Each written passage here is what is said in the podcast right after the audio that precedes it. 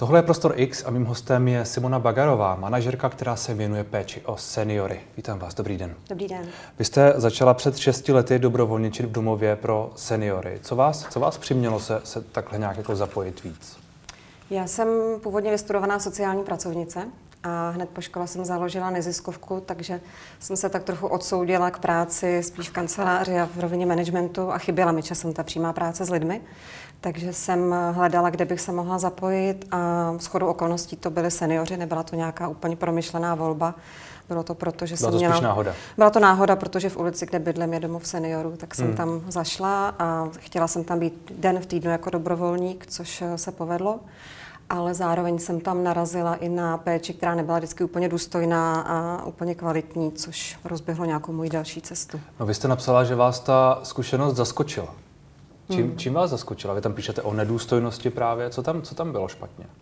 Eh, Zaskočil mě ten eh, nepoměr nebo takový mix lidí, kteří tu péči dělali samozřejmě správně, tak jak se má s nějakou důstojností vůči těm klientům, Hmm. ale i přítomnost lidí, kteří eh, do určité míry vlastně uplatňovali moc vůči těm klientům, kteří vlastně si do nějaké míry zjednodušovali svoji práci tím, že na všechny uplatňovali takový univerzálně jednotný postup. A vlastně jsem měla pocit, že ne všichni vnímají každého toho klienta jako jednotlivou osobnost s jeho Hmm. osobním životním příběhem, což je pro mě úplně základ kvalitní péče o Hmm. lidi.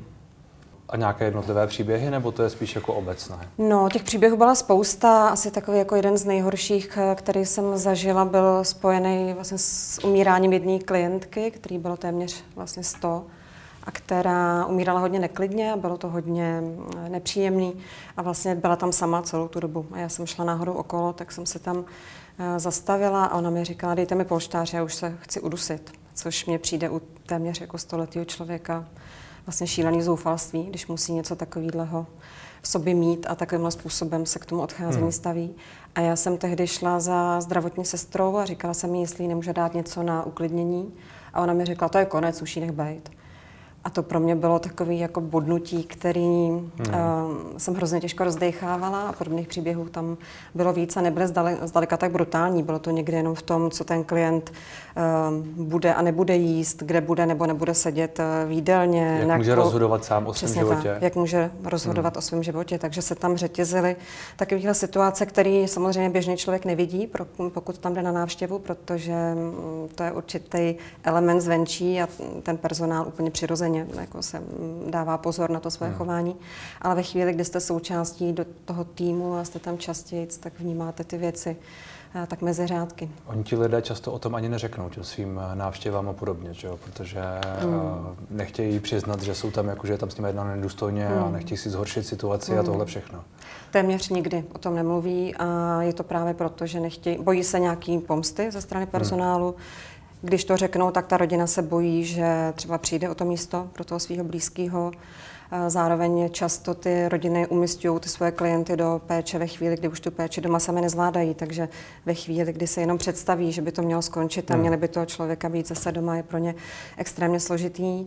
A samozřejmě ty klienti jako takový si nechtějí stěžovat. Speciálně tady ta generace lidí, dejme tomu 85+, plus, která není zvyklá na to domáhat se nějakých svých práv a, a domáhat se svých potřeb, takže většinou to berou tak, že už to vlastně nějak doklepou a nebudou nikoho otravovat, což je hrozný.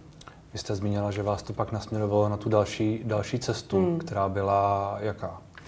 Já jsem eh, v té době, kdy jsem tam dobrovolničila, tak už jsem se vlastně věnovala managementu sociálních služeb a neziskových organizací. Pomáhala jsem jim eh, s tvorbou různých strategií, se scháněním peněz a věci v otázce toho, jakou cestou a kudy v realizaci těch svých projektů mají jít.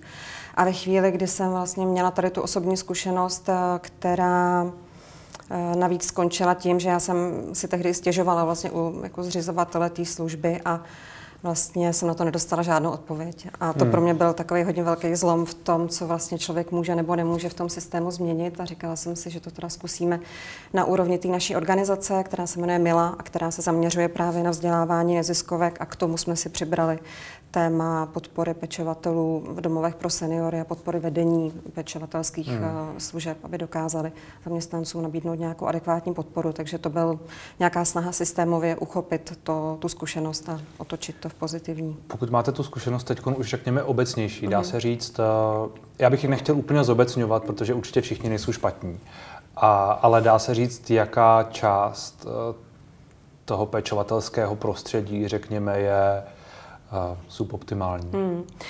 Já jako věřím a chci věřit tomu, že drtivá většina těch pečovatelů tam je proto, že tu práci chce dělat a chce ji dělat, jak nejlíp umí ale naráží bohužel na to, že nedostává téměř žádnou podporu. Ta práce hmm. je nesmírně náročná, je velmi špatně ohodnocená, byť třeba v Praze nebo ve velkých městech ta situace není tak špatná. A vlastně očekáváme, jak říká moje Karol, kolegyně Karolína Putová, která vede ten náš program pro domovy seniorů, tak často zmiňuje, že my vlastně po těch lidech očekáváme, že se budou k našim blízkým chovat líp, než se k ním chováme my sami, že hmm. se o ně budou starat víc, než se o ně staráme my sami a za to jim nejsme schopni dát ani základní respekt. A je do určitý míry pochopitelný, že počas se ty lidi vyhoří a přepnou do určitého technického nastavení a snaží se zkrátka nějakým způsobem přežít. Hmm. Takže ne vždycky je to jejich chyba. Samozřejmě tam je část lidí, kteří v tom oboru nemají co dělat, ale těch si myslím, že není, není zdaleka ani polovina, že to jsou spíš menší menší počty lidí. Spíš je to o tom, že ta většina, která tam je, nemá úplně adekvátní podporu. Hmm. Jak to tedy vy teď chcete nějakým způsobem měnit? Nebo hmm. vy, vy říkáte, že pracujete s jednotlivými hmm. zařízeními, čili co, co děláte?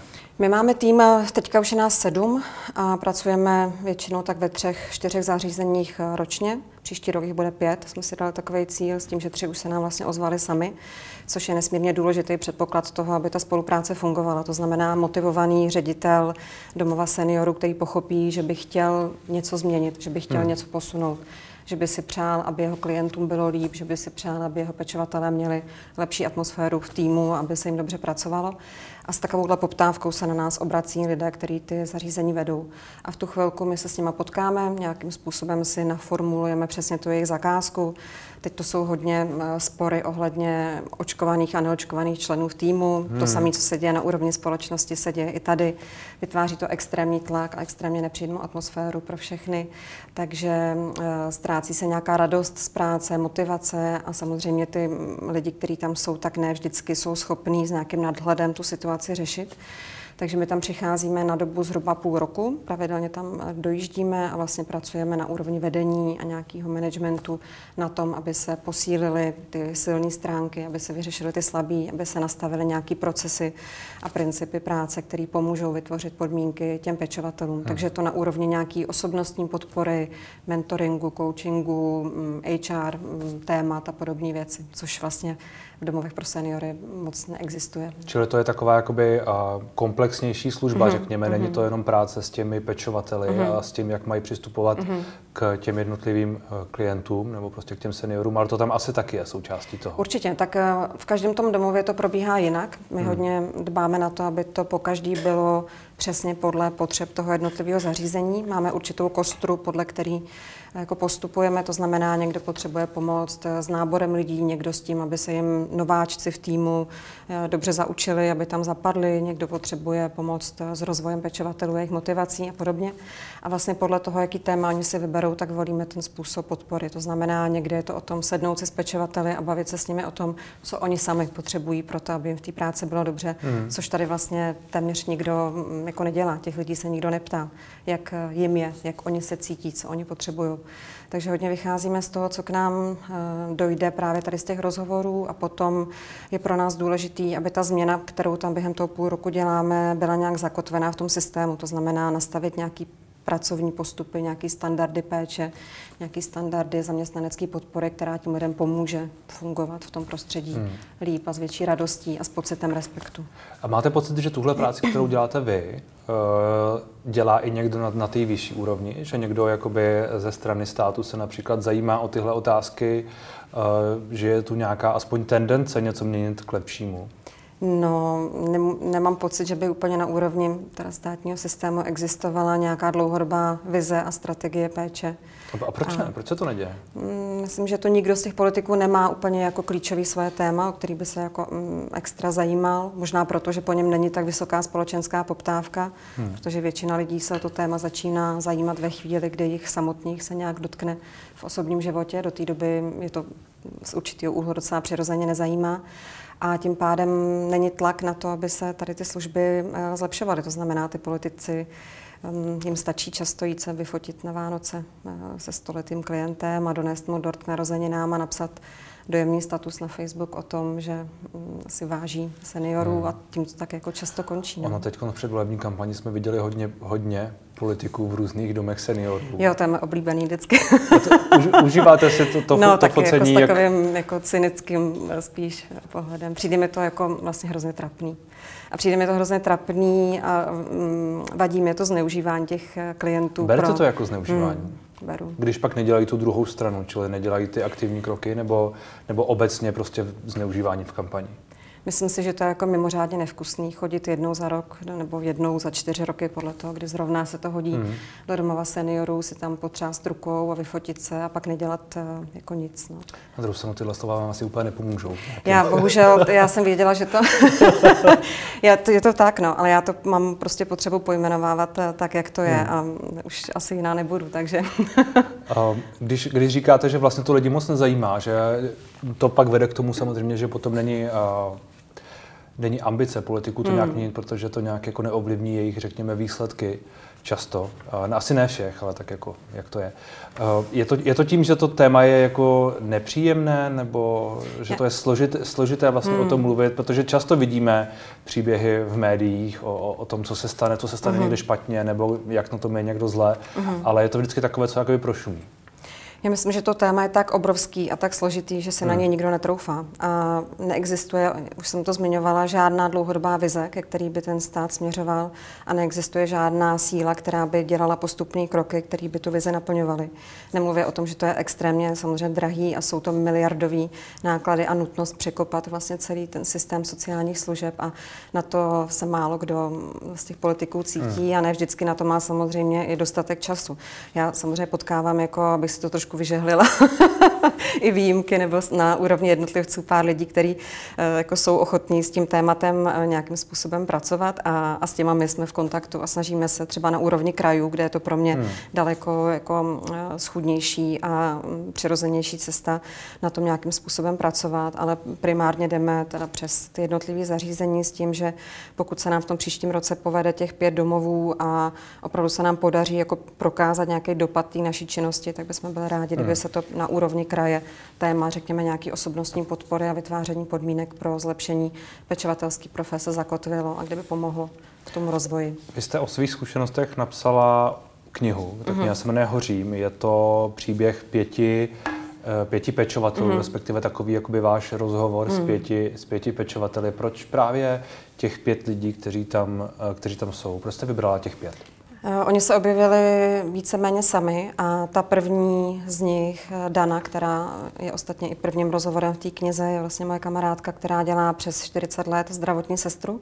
Částečně i spolupracujeme teďka a fascinuje mě ten uh, způsob, kterým ona tu práci dělá a ta obrovská energie, se kterou hmm. těch 40 let je schopná tu práci vykonávat obrovská lidskost, kterou vůči těm klientům vlastně projevuje a i během toho covidu teďka projevovala, když měli zakázané návštěvy a ona tam chodila objímat ty pacienty a vždycky říkala, tohle máte od dcery a tohle máte od syna hmm. a byla jako nesmírně empatická a já jsem s ní seděla loni v květnu někde venku na kafi a bavili jsme se o tom, že musíme zpracovat nějakou metodiku e, pracovní a najednou tam byl nápad, že by vlastně bylo fajn tady ty lidi, jako je ona, vyzdvihnout a dát jim aspoň trochu e, nějaký respekt, protože pro mě ona i ty čtyři další, které v té knize jsou, jsou naprosto výjimeční a vlastně hned potom, co ta eh, Dana na to kývala, tak jsem si vzpomněla na kamarádku Sašu, která dělá v hospici v Ostravě, která je taky pro mě jako absolutně zjevení tím svým přístupem.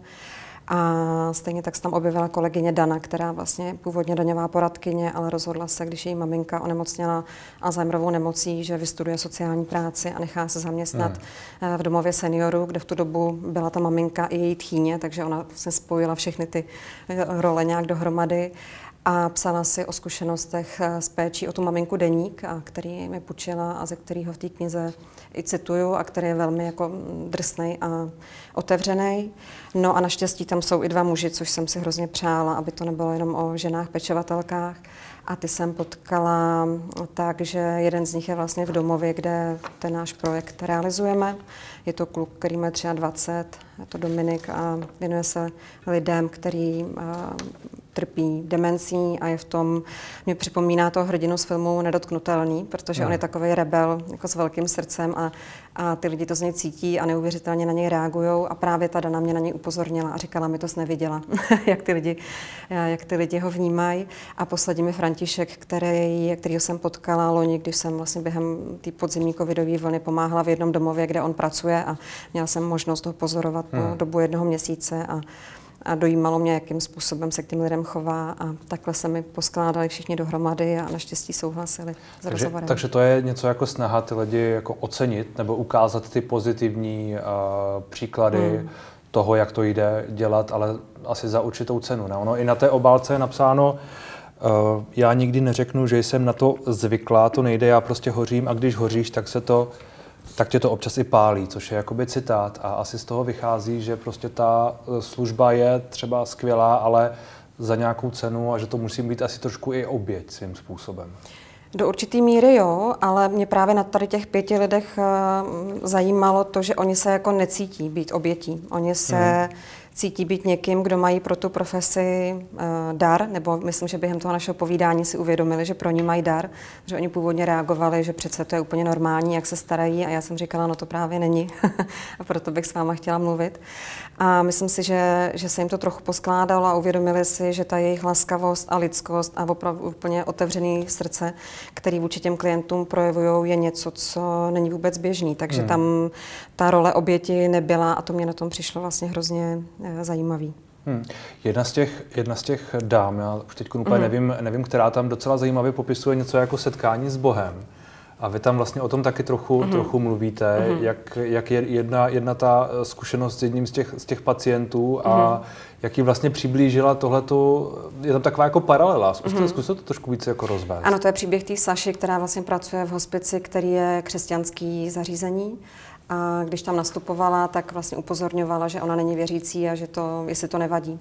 Oni říkali, že ne, protože tam pracují nejenom civilní zaměstnanci, ale ty řádové sestry, míchá se to tam. Ale ona právě má moc hezkou cestu, jak si toho Boha, ať si pod tím představíme cokoliv, Ona, ona tam říká, že, ona, že není jakoby praktikující, čili že uh-huh, není jakoby uh-huh. součást nějaké církve, ale uh-huh. že to je takový jako duchovní, mm-hmm. řekněme, duchovní cesta. Přesně taková. tak, že k tomu nepotřebuje žádnou instituci a žádný názvy, ale že to je nějaký pocit a je to něco, co cítí jako součást eh, sebe samý a a mně se líbilo, jak přirozeně si k tomu tu cestu hledá a jak poctivě sama v sobě hledá odpověď na tu otázku, jestli ten Bůh je nebo není a co to vlastně je. Hmm. A, a to moje setkání, já taky nejsem člověk, který by byl jako praktikující, ale pro mě to jsou momenty, eh, které jsou spojeny právě s kontaktem s tím klientem často, takový nehmatatelný eh, otázky nebo témata, které se objevují v tom meziprostoru, když, když eh, hmm. se tak všechno zastaví. Ale jsou to pro mě často i věci spojené třeba s koncertem v Rudolfínu nebo s výstavou, abych nebyla jenom v tom hmm. sociálním. Hmm. Takže pro mě ten, ten pojem a to téma je, je něco, co vlastně nedokážu úplně uh, správně pojmenovat a já jsem se o to původně snažila v té knížce, v tom v té jedné otázce a Michal Třeštík, který mi dělal editora té knihy, hmm. mi k tomu napsal, no je to trošku moc, tak jsem to škrtla. ano, to, to, to tam je myslím napsáno, že jako jste se o to pokoušela, no, no, ale no, pak no. to bylo příliš patetické, nebo no, tak jako... Takže jsem dala na jeho radu a, hmm. a dala jsem to pryč. A uh, ten příběh, ta, ta cesta té Saši k tomu mm-hmm. je mhm. tady přes nějakou zkušenost s, s tím, s tím, s tím, uh, s tím umírajícím. Mm-hmm. S umírajícím klientem. No, myslím, že to nebylo jenom tady ta zkušenost, že to je taková řada řada zkušeností a ona tam popisuje příběh vlastně kluka eh, Edy, který mu bylo, tuším, že asi 18, a ho potkávala v době, kdy pracovala ještě jako zdravotní sestra v nemocnici, kam chodila vlastně na onkologii a ona si myslela, že tam chodí doprovázet svoji babičku. Ale pak zjistila, že pacientem byl on a vlastně potkala ho po letech eh, v tom hospici kde začala pracovat a byla to vlastně její první zkušenost eh, ze smrtí a ona to tam popisuje hodně silně, kdy vlastně říká, jak se hrozně bála u toho být, jak pro ní bylo nepředstavitelné, že by tam měla zůstat sama. A navíc to bylo v době, kdy nebylo úplně běžný, že mohli eh, lidi z rodiny zůstávat u toho umírajícího až do konce. Takže ona tam vlastně musela být, protože hmm. ten lékař jí řekl, tak hele, vypadá to, že ten už za chvilku jako zemře, takže u něj buď. A ona tam vlastně píše o tom, jak eh, absolutně jako spanikařila a, a v jeden moment eh, tomu Edovi říkala, já se hrozně bojím, já se hrozně bojím. A on jí řekl, čeho ty se bojíš? ty hmm. tady skončíš a půjdeš domů a já jdu někam a nevím kam. A to byl takový hodně silný příběh, který mi vyprávěla, když jsme e, seděli buď u ní na zahradě, nebo šli pěšky na Lisou horu a, a obě jsme ho teda obrečeli, protože to bylo takový hodně, hodně emotivní. A já jsem chtěla, aby tam tady ty příběhy byly ne proto, abych eh, ty čtenáře jako rozplakala nebo abych hmm. dramatizovala práci těch pečovatelů, ale aby se tam v tom nejlepším slova smyslu obyčejně, jednoduše a lidsky popsaly úplně přirozené situace, které v tom životě nastávají. No. Ale je zároveň důležité uh, pro lidi, aby jakoby znali tu realitu těch uh, pečovatelských domů hmm. a těch, těch, těch pečovatelů a těch klientů a asi nejenom tu pozitivní, ale i tu uh, bolestivou a je. ne vždycky jako pozitivní. Mm. Je to hodně důležitý a já se často, často setkávám s tím, že mi volají moji kamarádi ve chvíli, kdy jejich rodiče, prarodiče potřebují nějakou takovou službu a jsou v šoku z toho, jak to vlastně vypadá a jak to, že to nefunguje, nebo hmm. jak to, že tam je takový a takový pečovatel. A, takže ve chvíli, kdy ten člověk vlastně není schopen s tím, a to není jenom o pečovatelských domovech, to je o tématu stáří jako takovém, pokud by bylo vlastně součástí toho našeho každodenního života, vnímali bychom, já vždycky říkám, ten život ne jako tu přímku, po který jdeme pořád dál a pořád výš, ale jako nějaký kruh, který se jednou uzavře, tak by nám to neuvěřitelně pomohlo, jako hmm. tady ty témata uchopit včas. A podle mě ta péče o e, blízký a o to stáří nebo o ty lidi, kteří jsou ve vysokém věku a potřebují to, začíná už tím, e, jaký vztahy s těma lidma máme, jak jsme hmm. schopní komunikovat se svýma rodičema, prarodičema, jak nám vlastně fungují ty nejužší rodinné vazby, protože ve chvíli, kdy už ten člověk potom potřebuje nějakou pomoc, tak je nesmírně těžký začít s ním o tom mluvit tady v tu chvilku. Když se hmm. třeba nebavíte nebo máte ty témata hodně plochý, tak najednou se sednout a říct, hele mami, tak eh, co teď, nemůžeš hm, chodit hmm. nebo upadla hmm. si, musíme to řešit.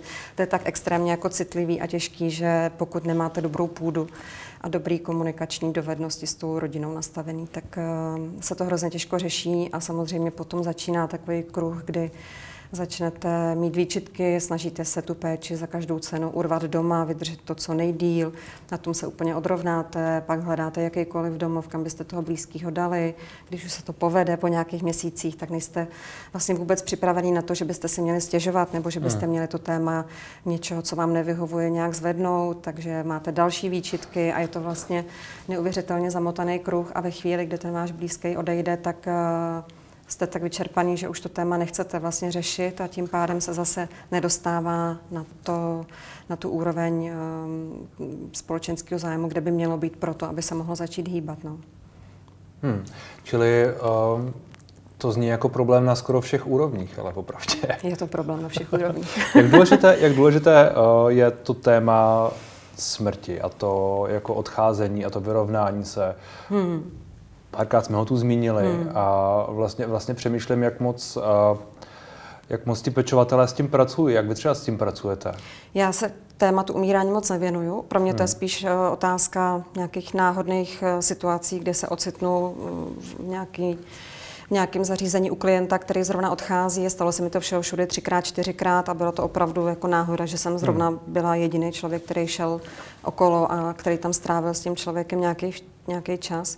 Bylo to pro mě hodně jako zásadní zkušenost a hluboce mě to ovlivnilo vůbec ve vnímání každodennosti a nejrůznějších témat a brala jsem to jako obrovskou, obrovský dar nebo velký privilegium, že tam můžu s tím člověkem vlastně být, byť ne hmm. do úplného konce, vždycky to bylo pár hodin předem, ale musím říct, že to téma té smrti a toho umírání se obrovsky zvedlo a tady, ať už to byl nadační fond a vás není Abakus nebo Centrum paliativní péče, Cesta domů vůbec tyhle ty zařízení, které to téma mají jako své kmenový, který proto dělali spoustu práce a naštěstí hmm. se to jako neuvěřitelně posunulo a i v domovech seniorů se začínají realizovat různé kurzy a vzdělávací programy, aby právě pečovatelé uměli na tu smrt reagovat, aby uměli s těma klientama pracovat.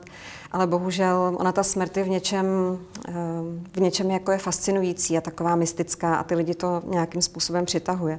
Ale ta moje práce, práce té naší organizace Mila je spojená s tím, že nás zajímají lidi, kteří už se o sebe nepostarají doma, ale ještě hmm. neumírají. A to jsou hmm. lidi, kteří jsou odkázaní na eh, péči, ať je to hygiena, podávání stravy, cokoliv. A to není moc atraktivní a moc hezký. Hmm. A hmm. vlastně nikoho to moc nezajímá, už protože sám nechce být v roli Vlastně toho, to není moc atraktivní ani tím jako umíráním, což hmm. zní hmm. ošklivě, ale svým způsobem, jak jste to říkala, že hmm. trochu to fascinuje, čili pak to vlastně začne člověka zajímat, ta, ta mystičnost ano. a to všechno. Ale, ale to předtím je... je uh, a co je tam nejdůležitější v, té, v, to, v, tom, v tom období, kterému teda vy se, vy se věnujete, jak uh, možná to je moc jako obecná a taková mm-hmm. jako banální otázka, ale jak jako teda, uh, co změnit, aby to pro ty lidi bylo lepší? Co je to zásadní, co, co, co tam musí být? Já myslím, že to začíná jako u každého z nás. Jako primárně ta schopnost vlastně mm, přijmout ať už to svoji konečnost, ať už sám sebe v tom v dobrým i v tom špatném, znát sám sebe, být smířený sám ze sebou, znát nějakou svoji životní cestu a, a vlastně nějakým způsobem se sebou celoživotně pracovat, protože ve chvíli, kdy už jste starý a závislí na péči druhých, tak vás to doběhne a hmm. vždycky říkáme, že tam v těch zařízeních mají všichni v oběd i postel stejnou a je úplně jedno, jestli jste byl ředitel Bůh ví čeho a jak jste byl úspěšný. Prostě najednou jste závislí na péči. No tak peníze a asi můžou zajistit Určitě, lecos. do určitý míry můžou, ale jako pořád to znamená, že vlastně ve chvíli, kdy onemocníte nebo jste závislí na péči druhého člověka, tak jako přicházíte o obrovskou část své identity, hmm. stáváte se jedním z mnoha a je to extrémně těžký samozřejmě přijmout. Takže na úrovni hmm. nás samotných je to o nějaký celoživotní práci se sebou samým. Na úrovni těch eh, zařízení je to hodně o tom, aby pečovatelé uměli vnímat každého člověka jako jednotlivého klienta s jeho osobním příběhem, aby chápali ty jeho potřeby a naučili se je naplňovat a ne, aby se z toho stával takový ten univerzální model, že jdu hmm. na pokoj 1, 2, 3. My potřebujeme, aby ty uh, lidi chodili na pokoj za paní Novákovou, za paní Dvořákovou a, a věděli, že tahle má ráda čaj z tohohle hrnečku a tahle má ráda uh, chleba s máslem, ale nedává si na něj šunku a tohle hmm. naopak žádný máslo nechce. A to jsou ty zdánlivé jako banality, ale neuvěřitelně to ovlivňuje kvalitu života těch lidí. A když to pochopíte nebo vnímáte z pohledu těch klientů, tak ono jim často hmm. už moc nic jiného nezbývá, než zachovat si nějaký základní životní rituály Typický jako příběh je kafe po obědě, jako kdy záleží, jaká pečovatelka má službu. Buď tam máte někoho, kdo udělá každému tomu klientovi to kafe přesně tak, jak ho má rád a tomuhle dá dvě kosky cukru a tomuhle jednu a tomuhle dá mlíko a tomuhle smetanu. A nebo tam je někdo, kdo prostě udělá 40 kafí, všechny stejný a nazdar. Hmm. A to je věc, která se špatně vysvětluje lidem, kteří jsou schopni to kafe si udělat sami, ale ve hmm. chvíli, hmm. kdy toho schopen nejste, tak uh, musíte čekat, jako kdo zrovna tam bude a, kdo zrovna vám tu péči poskytne. Takže ten, ta schopnost nebo ta možnost, co možná nejvíc cítit, že mě lidé vnímají jako toho, kým já se cítím sám být a hmm. že jsou zachovávány nějaké moje základní životní rituály, je naprosto zásadní, ale to je běh na dlouhou trať. To, co jste zmínila předtím, to uh, smíření se nebo mm. nějaké jako vyrovnávání se nebo učení se žít sám se sebou je jako hodně zajímavý, ale zároveň to zní trošku, uh, trošku abstraktně, řekněme. Mm. A co si pod tím představit nebo jak, uh, co pro to dělat? Tak moje cesta byla uh, jako přes klasickou terapii kdysi, nějaký třeba 24 protože jsem měla pocit, že zkrátka nejsem úplně šťastná, chtěla jsem s tím nějakým způsobem a nevěděla jsem proč, takže jsem si našla terapeutku a rozklíčovávala jsem nějaký témata, které mě trápily a který jsem nedokázala vyřešit. A jakmile jednou s tím začnete, tak mám pocit, že vás to vlastně nutí se pořád hmm. dívat hloubš a hloubš do sebe a a když máte tu odvahu se do sebe dívat, tak eh, jako to je práce na celý život, objevovat v sobě všechny možné témata a problémy. Čili nepřicházet to všechno jako povrchně, ale mm. snažit se jako přemýšlet o těch mm. jednotlivých věcech, o těch uh, problémech a i třeba hezkých věcech a nějak jako mm. je hmm. kontemplovat a, a tak. Jo, já myslím, že ten, ten život, který máme a ten luxus, ve kterém žijeme, nás hmm. jako hodně odděluje od nás samotných a vlastně ve chvíli, kdy narazíme na nějaký téma, který nám není příjemný, tak ho nechceme řešit a vytěsníme to tím, že hmm. si jdeme něco koupit nebo si koup, někam odletíme nebo uděláme zkrátka něco, co nám dělá dobře a vlastně vytěsňujeme témata, který, eh, který nám jsou nepříjemní a který jsou bolaví, ale to není podle mě cesta. No. Myslím si, že to je vždycky jako signál, aha, tak tam bych asi měl něco jako řešit, protože to vytěsňování jako vás zase doběhne vždycky. A tohle ta práce o, o, mm-hmm. o mhm. seniory, je to něco, co vás, jako je to, co vás třeba posouvá k tomu štěstí? No určitě mě to hodně, já myslím, že to je, mm, posouvá mě to, no. Jako pro mě to bylo hodně zásadní už během té dobrovolnické zkušenosti, kdy vlastně zjistíte, že věci, které považujete za samozřejmé, prostě samozřejmé nejsou.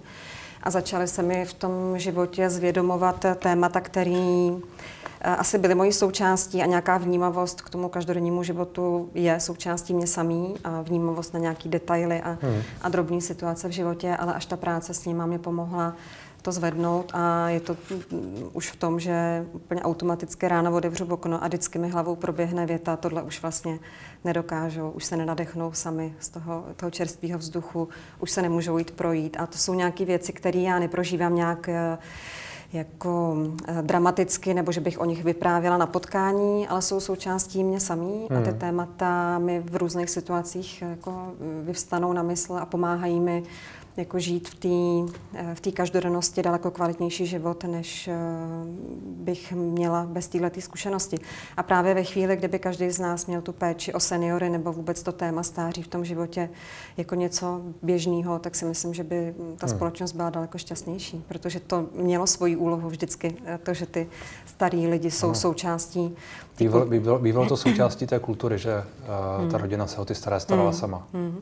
A učí vás viděla. to nějakým způsobem zpomalit a učí vás to právě vnímat uh, ty věci a každodenní život s nějakým nadhledem a s nějakým klidem. A to je teda pro mě jako jedna z největších, uh, jeden z největších benefitů, který mi ta práce hmm. dala, že mě to vlastně naučilo uh, zastavit se a, a žít, prožívat nějakou radost z každodennosti jako základní životní pocit. No. Tak ať se vám daří dál. Děkuji, Děkuji za rozhovor. Díky taky.